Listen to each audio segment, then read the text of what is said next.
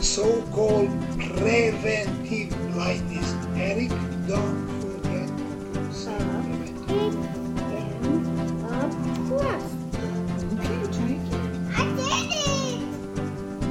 Med Family is a show about a family journeying through medical school with kids and navigating married life.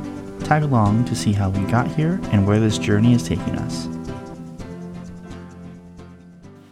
Welcome to our podcast, Med Family. I'm the host, Eric Acker. I'm, of course, hosting today with Karen. Hey guys.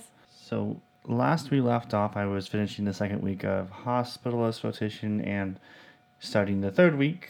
So, we have, of course, finished the third week of hospitalist rotation and starting my third IM three week rotation, which is with Dr. Lomboy, who's inpatient, outpatient internal medicine doctor, and also the sorry, the chair of the internal medicine core for Trinity. So we'll, we'll get more into that in a little bit here, but it's uh, definitely a more nerve wracking experience or endeavor, I guess, because hospitalist was pretty laid back, all things considered. You know, the the, the three weeks I had with Dr. Morales in pulmonology, my my subspecialty for internal medicine, had a lot of work. It was like almost like a an eight to six p.m.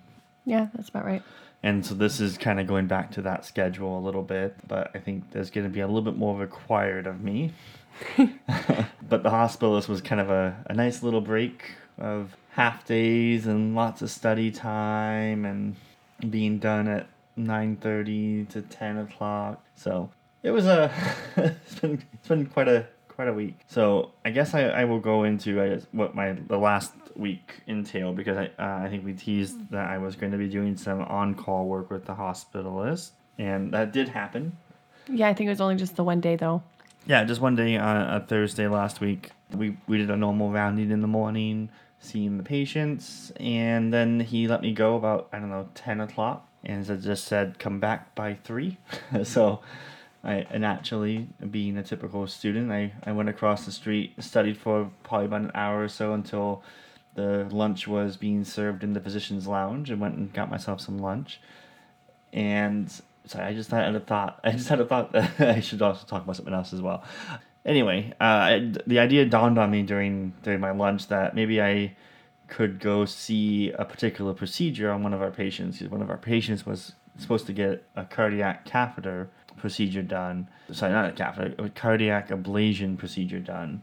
And so I was hoping to try to get that, uh, get to watch that a little bit, but unfortunately, by the time I got to chat with the nurse, uh, they let they let me know that the patient was scheduled, you know, at three o'clock to go ahead and have that done. So I did not get that opportunity. Anyway, I, I'm just talking here and No, but you Might get that opportunity. you might get that opportunity in about five me- weeks time.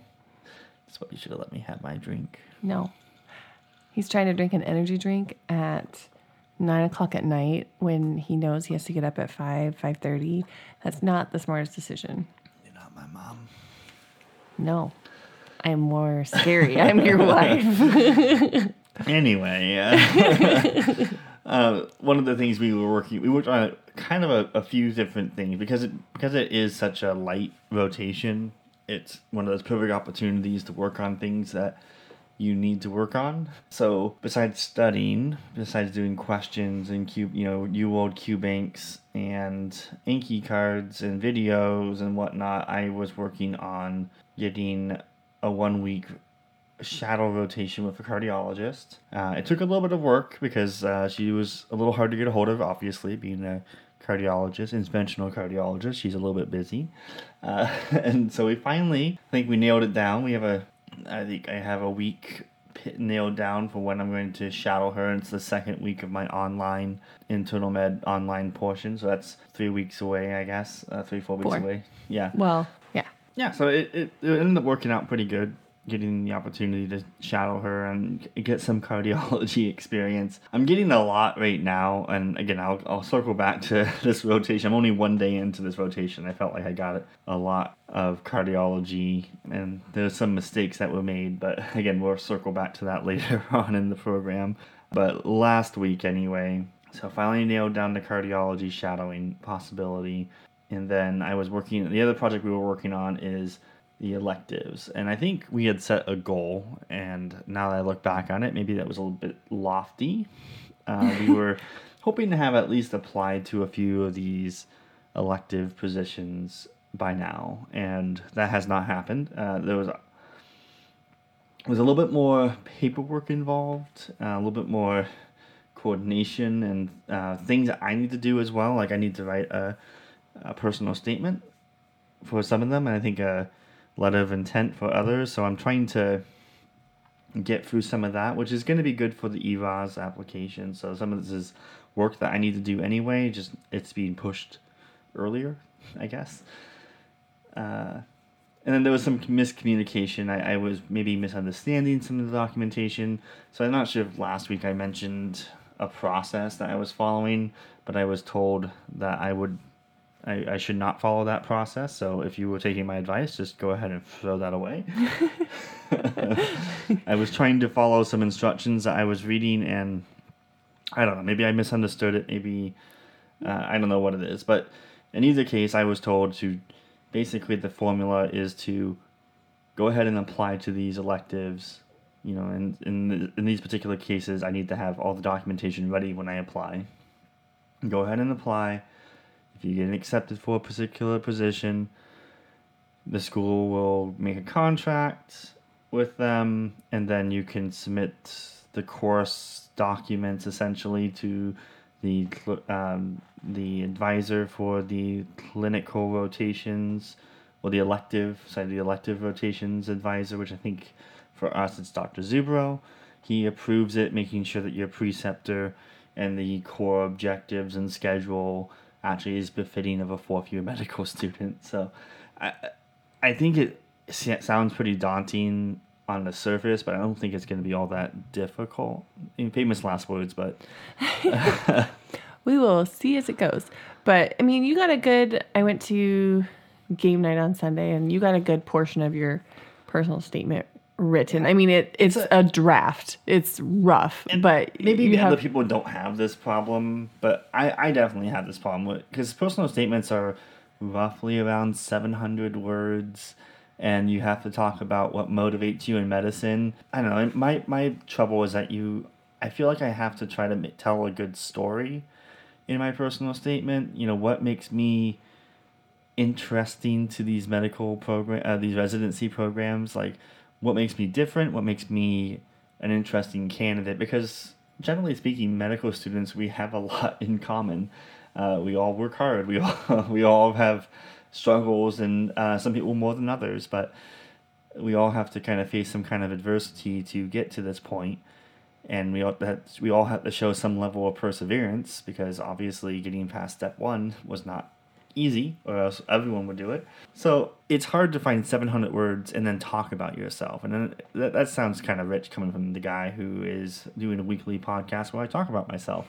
But not every 40, every minute of the 45 minutes is particularly interesting. So, well, I mean, realistically speaking, we started this one because we didn't have, when we were starting out medical school, there wasn't a lot about families in medical school. And a lot of the advice we were getting was to not do it or I know when we we had the interview at the US medical school and I got toured around while Eric was interviewing. It was very much you are never going to see your husband. We don't want you or your kids on the campus.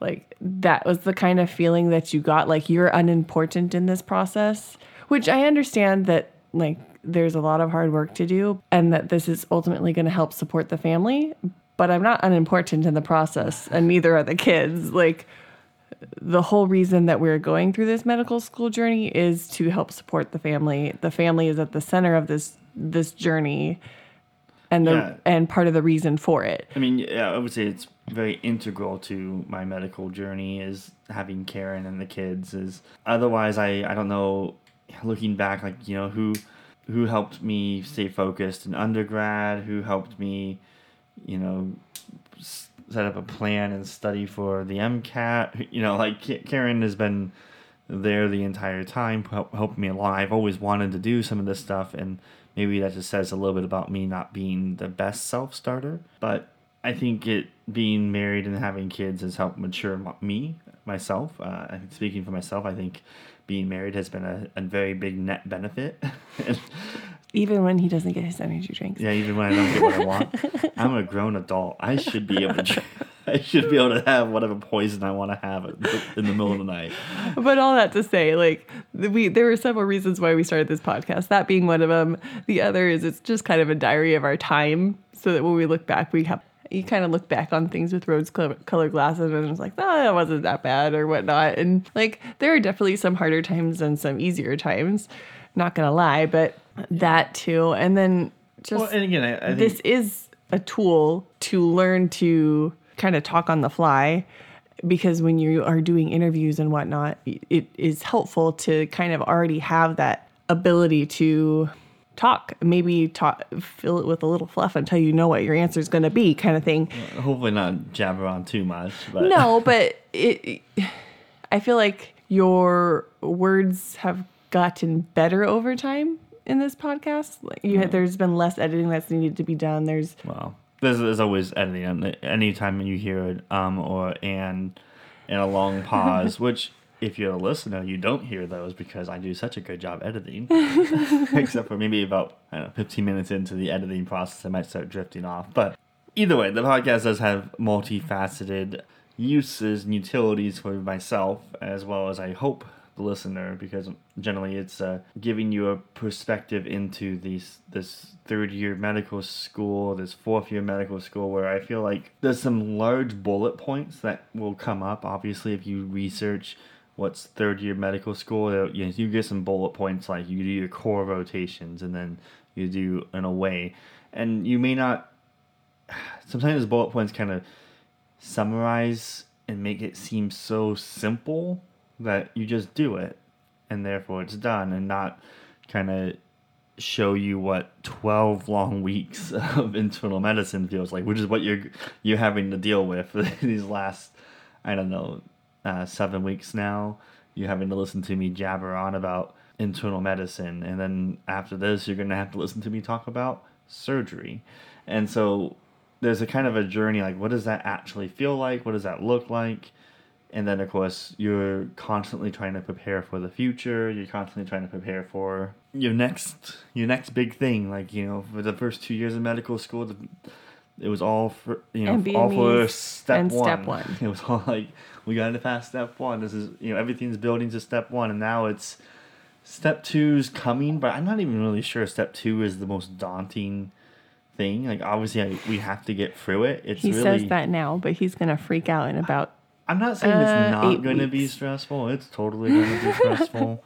But like residency right now feels a lot more stressful, and think that seems like the biggest hurdle is getting into a residency program.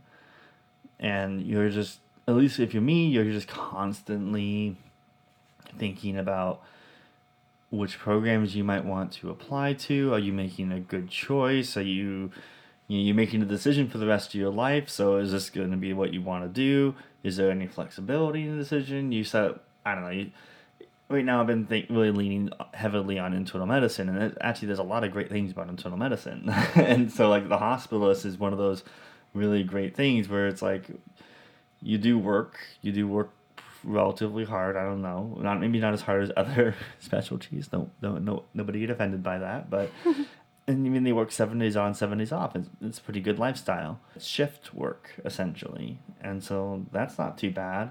If you know, as a fallback idea, that's not the worst fallback plan you can have. I don't know. I feel like I'm getting a little off the rails here, but uh, to a large extent, this is just to try to demystify and, and kind of give people a glimpse into what third year is and what to look forward to. Because again, it's easy to look at bullet points. Maybe a little bit harder to try to figure out how to live out how that's going to live uh, play out in front of you. And maybe some of this is also a, a warning signal like be aware. I i'm going to let i'm i'm aware of these things coming down the road and suddenly they're going to be upon me and i'm going to feel dumb for not being prepared. So maybe this is a warning signal that you should get more prepared. You should be better than me uh, you should do some things better and more efficient and and w- whatnot. Anyway, so take this podcast for what it is, you know what it is to you. Anyway, I, we are a little bit off the rails on that. I'm sorry, I made us off the rails. You're fine. I mean, it's kind of going a little bit back. So I, I stress about which choice you make for residency.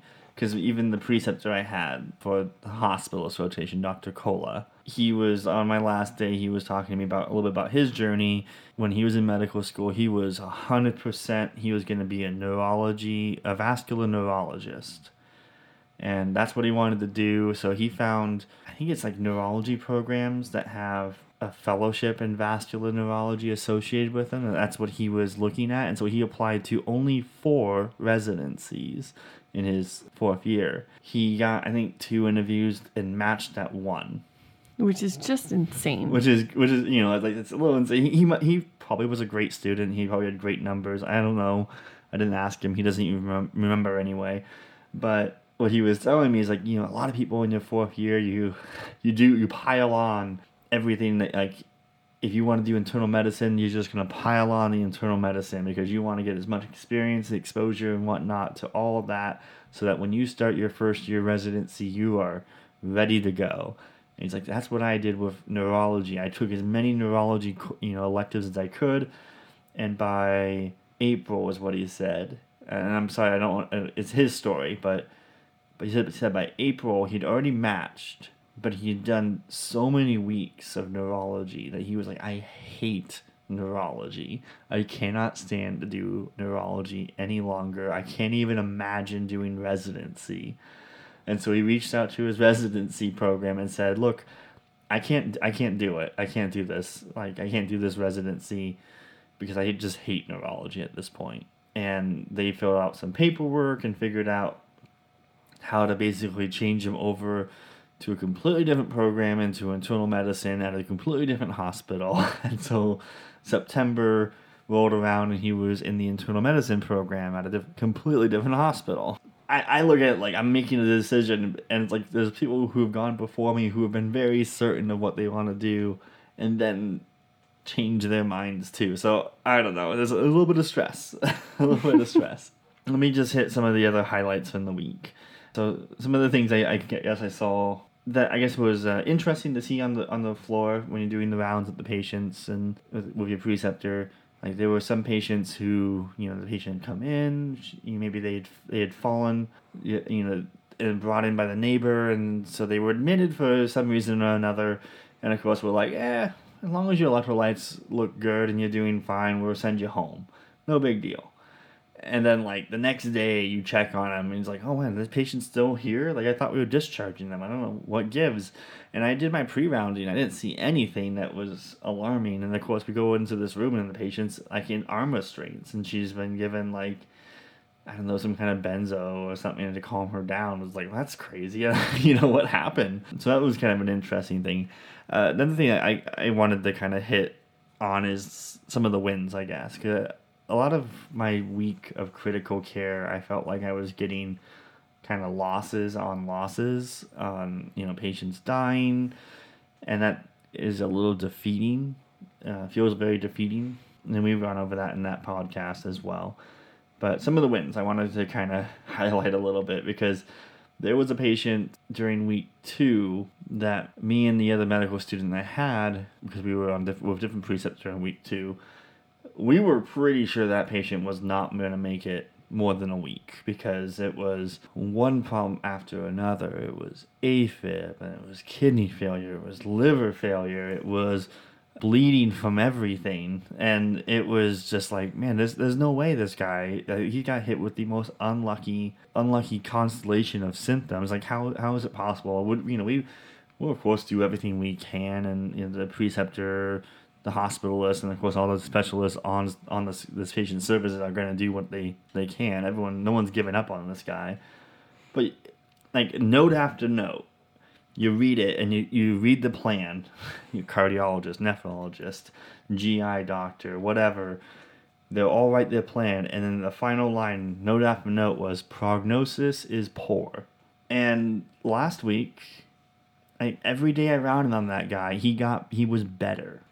every day he was better than he was the day before. So like what we were doing was working, and he was in the ICU. Like he was like he was a sick guy, and I I don't know. I was just really happy. That was kind of one of those. I don't I don't know where he's at today. I don't know what what, what might have happened over the weekend or if he's still there. He's been discharged or whatever. Maybe he did pass away. I don't know. But when I left on Friday, he was still there and getting better, and that was something I think it was kind of nice to see. It was it was kind of against all odds. This guy this guy is doing better. I mean, we even saw uh, a patient a patient come in with a stroke, and they had had like a stroke for and hadn't gotten treatment for like twelve hours. And when I first saw him, it was like, oh my gosh, this guy like he's totally sedated. He's like he just just not there. Like he's just he, you know like someone's laying in the bed and their arms are just moving like they're grasping at something, but their eyes are closed and they they're just not conscious. Like this, that's what this guy was. And I mean, if you would have asked me, like, man, how's this guy going to do? And of course, that's what the family was asking the preceptor, like my hospitalist. Well, what's going to happen? What's the prognosis here? And it's like I don't know. It can go any any direction at this point. You know, this guy maybe he could, he stays in the bed for the rest of his life, or maybe he gets up and walks away. And like, sure enough, I think early last week he's up walking around. He's using the bathroom, like, and then he, I think he did go to like some skilled facility to work under some rehab, but like realistically, it was an amazing turnaround for somebody who had a massive stroke. So you get some wins. It's not. I hope I I didn't scare anyone off with you know, like oh man, it's just death after death. All the patients are dying. Um, you do get some wins, and it does it that does feel pretty good. Uh, and maybe that's just the hospitalist magic, you know. Critical care, you're dealing with patients who are close to dying, and the hospitalists are maybe not as close to death. I don't know. Thank you, Karen, for humoring me. I appreciate it. Anyway, uh, I'll I guess I'll get to this week because I, I don't have really. Oh, um, uh, there's another I guess a good bullet point. A win. This is more of a personal category. I I think I've been telling Karen for weeks and weeks on end that don't give the kids a haircut. I'll give them a haircut because as much as Karen, she she does do good haircuts. I'm gonna I'm gonna try to pad this as much as I can. He doesn't like it because our boys move way too much, and I give up fighting with them, and I just buzz it. Yeah, instead instead of like a careful like crafted, I'm gonna do a fade, a little bit definitely short on the sides, long on top and it's gonna look pretty nice. Karen's like, no one's here. No one here is helping me, and this kid's squirming. Put it to squirming. One, this kid is screaming and fighting with all of his might. Put it to like one setting and just go. and so our kid's in it with like kind of a weird buzz cut, and it looks okay. But I mean, obviously, like you want your kids to look good. But again, without any adequate help. I understand. I understand the limitations and that the hair was getting a little bit unruly and, and long.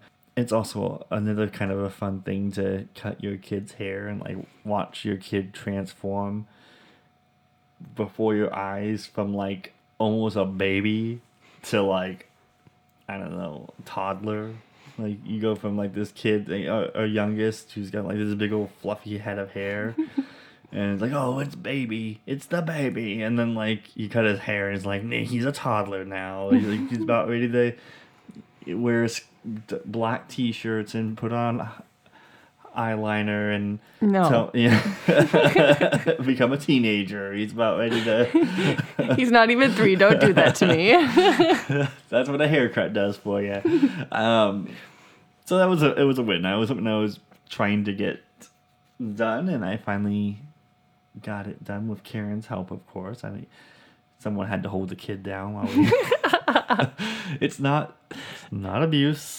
they don't have any marks on them, and we bribed them with TV and gummy worms. So. all the things, all the weapons in our arsenal. Oh my gosh.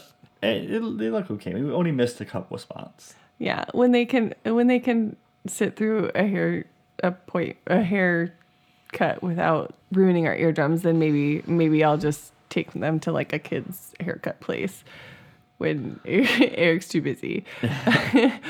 but at this point in time, what do you think that's going to be out of curiosity? Not not the haircut specifically, So like over the weekend when you like I mowed the lawn, I Uh-huh. mowed the lawn for the first time in like I don't know three four months, Well, it's been winter. and you know in Georgia your lawn doesn't grow in the winter, but when I'm mowing the lawn, I was thinking to myself like, how long do we do this, and like do we ever get to the point where we just hire that out? Well, yeah, if you're too busy, I'll call Gary, and he's got his little No, business. but I mean like you know you know I'm, I'm not meaning like while I'm in medical school, but like at what point or do we? You know, is it like is is it always going to be no. the, The boys are going to be old enough; they need to learn personal responsibility Okay. and how to do chores That- and take care that's of kind of my point. That's kind of my point there. Like, do we? Yeah, I mean, I'm all for like giving my chores to the kids and having chores. And I mean, I get that. I'm fine with that. That's what we have kids for, right? Kidding. Sure, obviously. sure. Because they're no work at all. But you know what I mean? Like, you know, there's people out there who, you know, they're busy and they don't, they don't have time to do certain things, and so they hire maids to clean the house once a week or something like that. I'm not, I'm not saying I'm, I'm dying for that. I'm just kind of getting your opinion of like, is there a underlying principle where you're just like, I want, I, we can do it. We can save the money. We can put that money to use somewhere else, or is there is there going to be another underlying principle of I would much rather spend quality time doing quality things with my loved ones. I think that and- depends on how financially solvent we become and how quickly we do. I do think that it is a good thing for our kids to know how to make a meal, clean a dish, clean a house, mow the yard, change a tire, basic car maintenance, all of that. And whether or not we, I, I think it all depends on when we become financially solvent again. Okay, but Um, like, but like, are we going to get to? Do you, th- do you think that? I guess I'm asking like goals. Like, is it an actual goal to get to the point where it's like, I don't have to put up my own Christmas lights. I can pay someone to do it, or. And again, I'm not trying to say like this is my a desire I have. I'm just kind of feeling out where you, where your goals I don't know are. if that's a, a, a goal of mine. I, I think I my I, our I don't know. I think the, the goal part- is to have happy, healthy kids and a it? place to raise them that we like. Because the strong drive in my mind was like, I can do it, so why should I pay for it? And so there's a like, I car, think it's kind of like car work. I think like, it generally speaking, I don't like doing, I don't like having other people do my car work because like I can do it. I think if it can- becomes a time like is it at at this point in my life is it worth the time that I take away? Like a car issue at this point in time, it makes more sense to take a day and to fix the car than it does to spend three times as much as it, it does to fix it ourselves. Does that make sense? Did Yeah, I, say mean, obviously, a, a mechanic with all the, the tools and the jack and the lifts and whatnot, they can they can get a car project done, and they, they can devote 100 percent of the time. Like if you needed an engine rebuild, they can do that over the course of a few days. Where if I had to rebuild an engine in my car, I can only devote a couple hours every night, and so that could be weeks before a car is done. So uh, there's a, you're right. There's there's obviously a time displacement, and then of course like you know how much of that time I spent rebuilding the engine over the course of two two weeks, three weeks, whatever it is, versus you know how much how valuable that time I could be spending with my family is. Yeah, I like, think is it's it worth nine hundred dollars just to throw at somebody and say fix it? You know, to so I can spend the next three weeks with my family and not have to be you know, elbow deep in grease. I think it comes down to time. I think it comes down to whether it's something you enjoy, because I think you do slightly enjoy Oh, trying to fix a problem like that. But that, and then like, I there's things other than time that it costs you. So I guess I guess that's okay. that's something No, I don't know. I, it was something I was thinking about when I was mowing the lawn. I mean, I'm pushing this lawnmower in the middle of an 81 degree day and sweating. It's like, only gonna get hotter. like what? At what point do I like everyone else in the neighborhood? Like, I don't think I've seen a single neighbor mowing their own lawn. Like, everyone No, has a the- lawn service. Oh well, she, they moved, but the when we first moved, and then the pregnant lady like three doors oh, down. She was right, doing it. mowing the lawn. That, that makes me feel better. I'm whining here, grown a grown man who can't have an energy drink before bed, and I'm whining about doing lawn. But the pregnant lady who's nine months pregnant can push a- push a lawnmower. Thanks, thanks, Karen. I appreciate it. I only saw her do it once. But I mean, every, everyone in our neighborhood has like lawn, Lawn- care. lawn care. and It is, it's not terribly expensive. No, eh, well, and just for reference, we live very close to a golf course, and I feel like most of our neighborhood is older. There are some family families Mm-hmm. in our neighborhood, but most of them are older, so it makes sense that most of our neighborhood would have. You trying to No, I was saying that as an older person, you may not have the ability to do it yourself. So of course you would pay for it. or you get a robot. No. See, see what I did there? I brought this all the way to. My husband wants to automate technology? everything, and the answer is no. Can I have more technology? Can you give me a little more of the budget? What are we arguing about here? I have no idea. So- you can't have a, an, a robot lawnmower. Come on. I am an adult. I drive a And- Toyota Corolla. you do not. Sorry, that's a, it's a reference to a skit. But anywho, uh, it was my attempt to get more toys that apparently I don't need. this brings us back to the conversation that you had with your your preceptor about people working so hard and in reality their spouse is the one that spends the majority of the money now statistically speaking women spend about 80% of the income because of all the household everything Eighty percent of the household sp- expenditures, yeah this spending decisions. Which I mean, that's like groceries. That's groceries, clothes, etc., etc. I mean, it makes sense. it does You, you mean right now uh, you're raising the kids and you know what the kids need and you know what school stuff they need, what supplies, and you know what the house might need to help you know the kids' projects and whatnot. So yeah, it makes a whole lot. That that was uh, some advice that my last uh, Dr. Cola, my my hospitalist for weeks one and three, was trying to bestow on me. Uh, some of the other advice was don't get divorced, which yeah. Uh, and the other advice was like, oh well, you know, your wife is gonna make most of the expense. You know, you're gonna spend probably most of your time working and working because you enjoy it, and you're not gonna be the one spending the money. And that's not necessarily advice; it's just kind of a fact of life to some extent. And that's that's fine with me. That's, I mean, you're raising my kids and doing probably a harder job than I am, to be completely honest. So. Hmm. Well we'll see how they turn out in a few years and you can tell me whether or not i did a good job or not. See, this is the time when you ask for a, an automated robot lawnmower. I'm just kidding. I don't care about the whatever equivalent that is to you, I guess. Now, if they had something that just did laundry for you and folded it and put it away for you, that'd be great. Yeah, I do wonder why they haven't made that yet. I feel like that. I mean, they've already got the sweeper and like you get the Roomba, and you we have a mop bot right now, so you already have the mopping and sweeping done.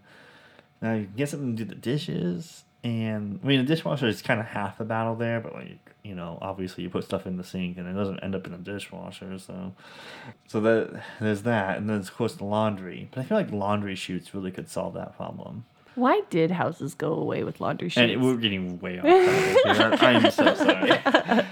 we don't have a two story house, so we don't have a laundry chute. no, they are great for when you're kids, though. Climbing up and down them, it's awesome for hide and seek. You would let our kids do that? I did it. I turned out fine.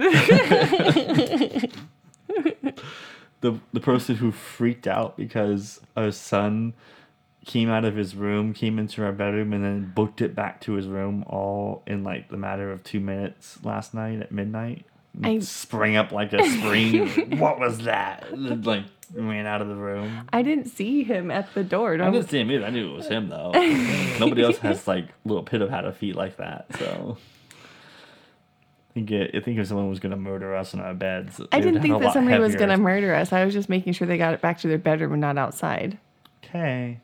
You Re- say reasonable, I suppose.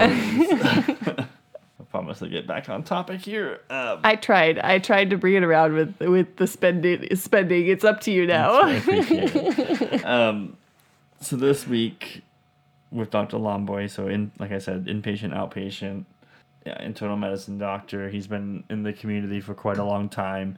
He's also the program uh, core chair for internal medicine. So I, I did request this uh, this uh, this uh, rotation because he is the chair, and if I'm wanting to do internal medicine, it's good to get the chair to write do- you a letter. to write you a letter and to, to work with the chair. And he is, um, I don't think all the stories people told undersold him. Like he is almost exactly like the stories. Like everyone, he's a little piece of everything. Like there's some stories of him being kind of abrupt, kind of uh, unexpectedly gruff or something like that, and he is definitely that.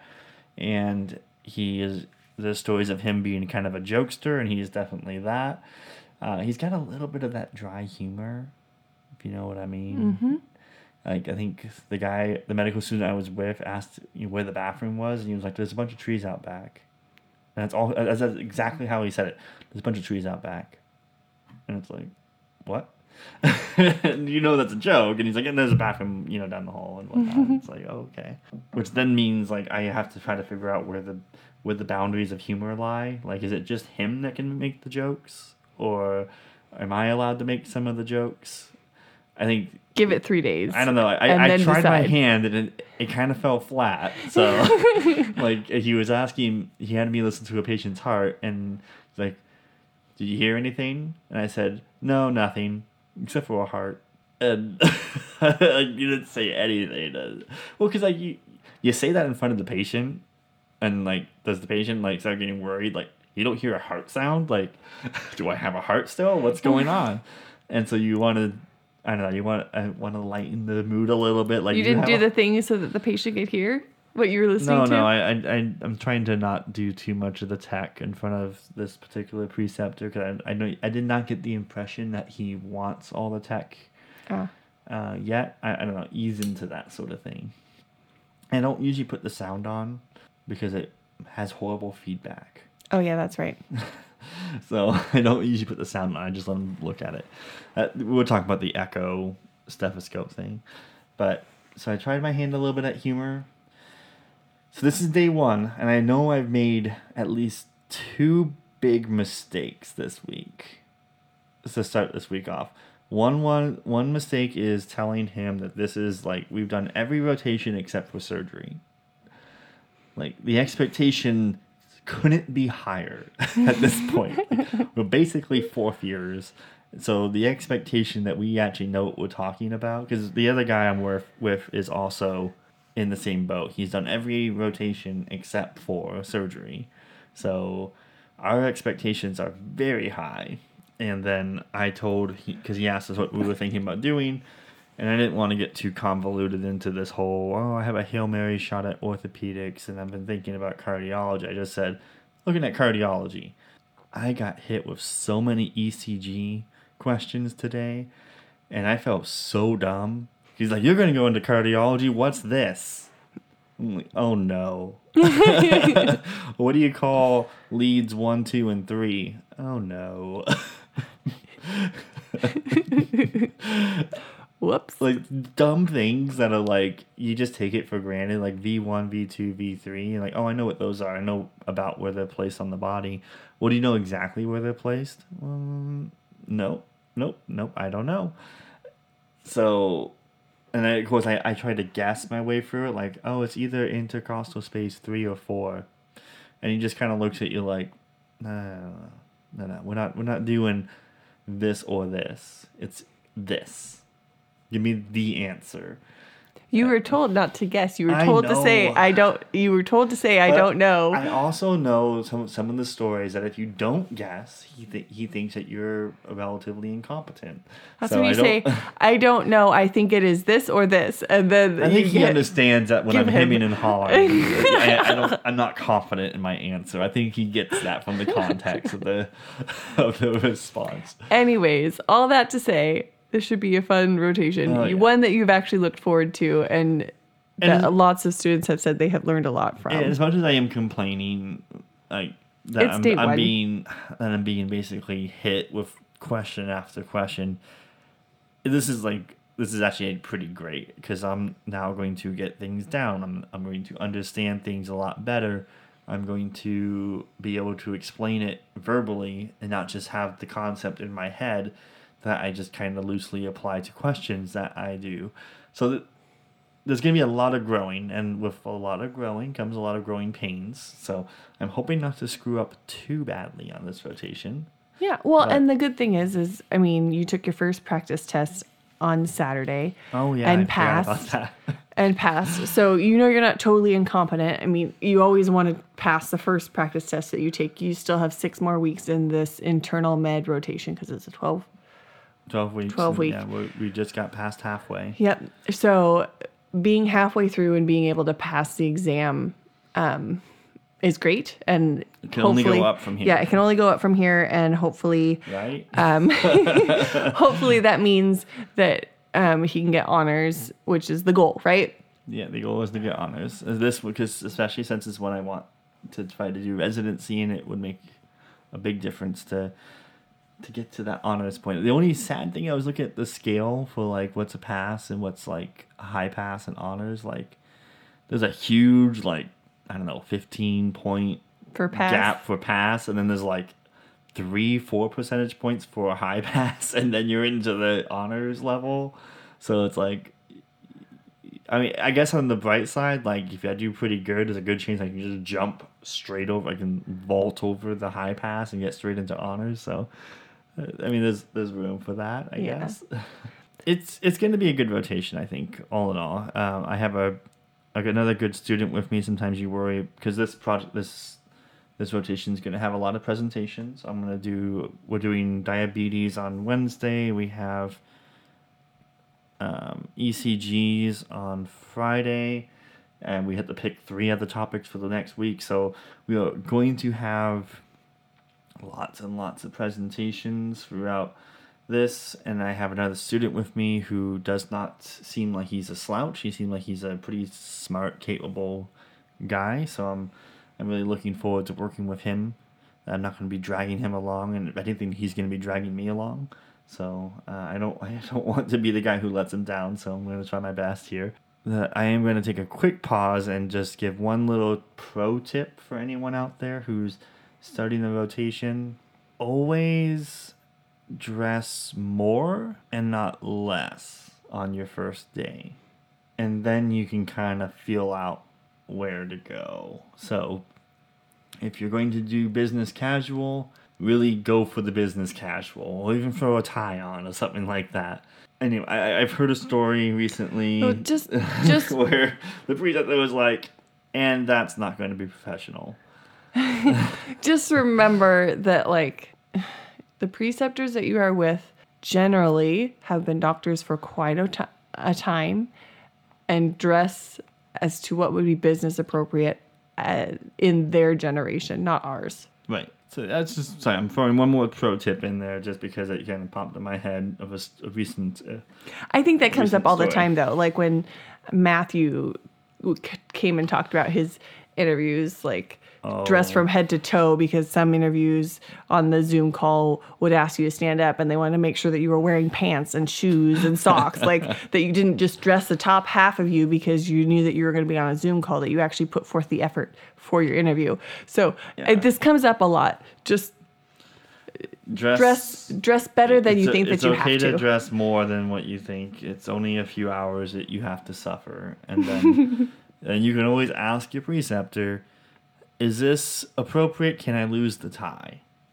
or something like that. Like I did that with my few of my preceptors, where I was like, "Okay, so what is what I'm wearing fine, or can I take off the tie? Are you gonna be mad if I take off the tie? Because I don't really want to wear the tie anymore." Uh, something like that, and we're, you, we're you did not word it that way but yes Oh, I didn't want to wear the tie. Uh, well no you, nobody wants to wear a tie Anyway, we can- got off topic a lot tonight. We I apologize. But hopefully you enjoyed it and we will come back next week with with more relevant information, I promise. As always, please follow us on Instagram, MedFamilyMD, Um, feel free to message if you have any questions. If I can't answer it for you, I'll get Eric to answer it. Um, and if you have anything that you would like to hear on the podcast, please let us know. We do have a couple things in the works. Um, it's just going to take a little bit of time. Yes. All right. Well, you guys have a good rest of the week, and we will talk to you next week. Bye.